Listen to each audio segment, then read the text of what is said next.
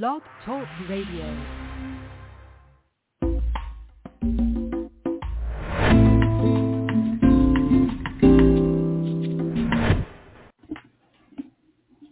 Hi, everybody. This is uh, Silvio Canto in Dallas, uh, Texas on Wednesday, May the 31st.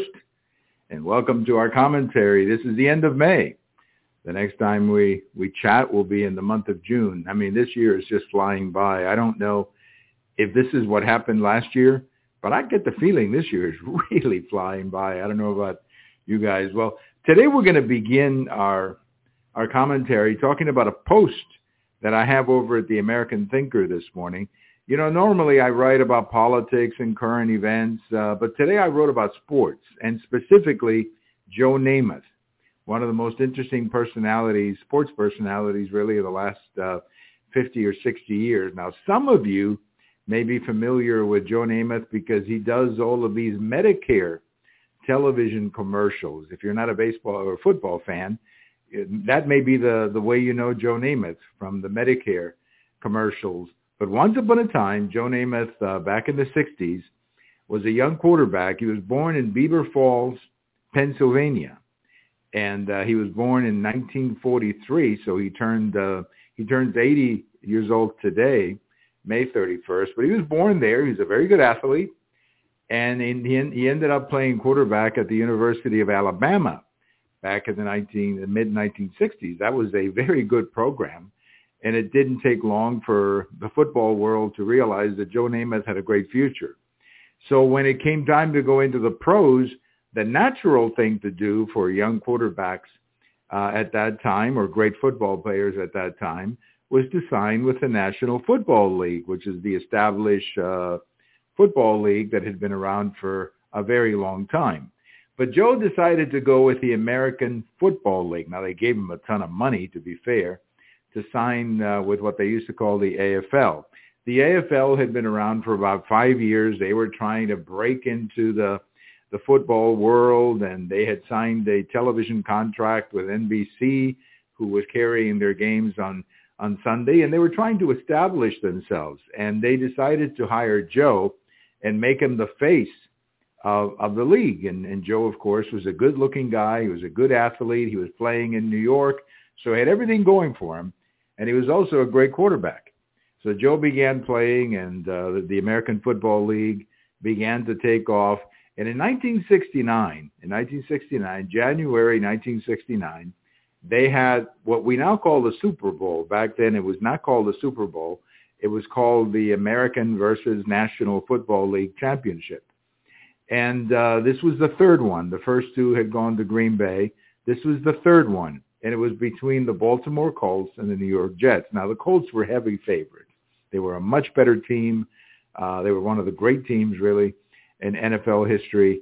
But Namath beat the Colts, and then overnight he became uh, a huge uh, sensation. And a year and a half later, the American League and the National League decided to become one, which is what we now have the National Conference, the American Conference. That, that's what we have now under the banner of the NFL. But the person who made it all happen was Joe Namath, who's 80 years old today. Now, Namath was extremely popular with the young people.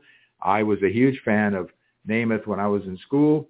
The girls were madly in love with Joe Namath because he was, uh, you know, a good-looking guy, of course, and it was he was just a great personality. He was uh, I guess maybe the first real television personality in football history. There were other great players at the time, of course, but he was such a such a dramatic. He was made for television, and that's exactly what he did. He became the big football player of that time. So Joe Namath is 80 years old. I hope he's doing well.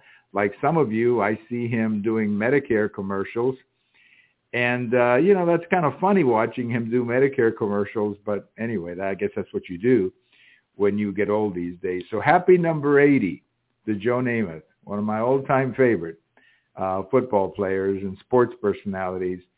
And man, I remember watching the the AFL, those great games between the Jets and the Raiders and uh, the Chiefs. That was another great team from the AFL and uh, of course now they all play under the banner of the NFL. But back then they had two different leagues, and you know NFL was on CBS, AFL was on NBC, and that's uh, kind of how we grew up watching uh, football in the late '60s, uh, early '70s. So again, happy number 80 to Joe Namath, one of my all-time favorites.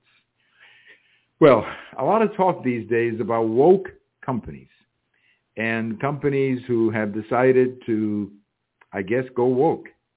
And in doing so, they've upset their client base. And the, some companies are actually suffering quite a bit. The beer company, the, the, the retail company, I don't want to get into their names, but you know who they are. The baseball team is also suffering. And that's because these organizations made a very big mistake. They didn't know their customers. But they also, they made a bigger mistake than that, I think. Not knowing their customers was pretty big. But they made a big mistake, and that is assuming that people want to be, you know, in your face politics 24-7. I think people are fed up with that. People are fed up with watching television and seeing politics in television commercials, seeing what they like to call virtue signaling, where every television commercial these days is a, a political statement. People don't want to watch that. They're, they're, they're saying, hey, don't give me that. I don't need that. I don't need that. I just want to watch the commercial. I'm going into Target to buy some things for my kids. Don't give me all that stuff in your face as uh, Target was doing. I'm going, I, I just want to buy some beer. Hey, don't give me that in your face kind of of, of uh, political statement. Then, of course, the worst case of all is the Dodgers in L.A. I mean, it's a baseball team. What in the heck is a baseball team getting associated with all of this? And then they invite to the game one of the most obnoxious and anti-Catholic groups in the country. And there's these sisters or whatever, whatever their name is, who've made it a practice to mock and try to destroy uh, Catholic monuments and uh, sacraments, and they walk into a mass and and they mock uh, the Catholic faith. Well, these companies are paying a price, and a lot more companies are going to pay a price if they don't get their act together. People do not want to see this. They're fed up with this. They're tired of this. And if these companies don't get it, I guess more companies are going to suffer billions of dollars in losses. And frankly, if that's what it takes, then let it be. If that's what it takes, let it be. And if you're a CEO out there and you're trying to market your strategy for the next 12 months and they come to you with all this woke stuff, maybe you should step back for a second and say, well, does that really fit us? Is that really what we need to be doing? And if you say yes, then you're going to end up losing money. If you say no, then you're going to keep your customers.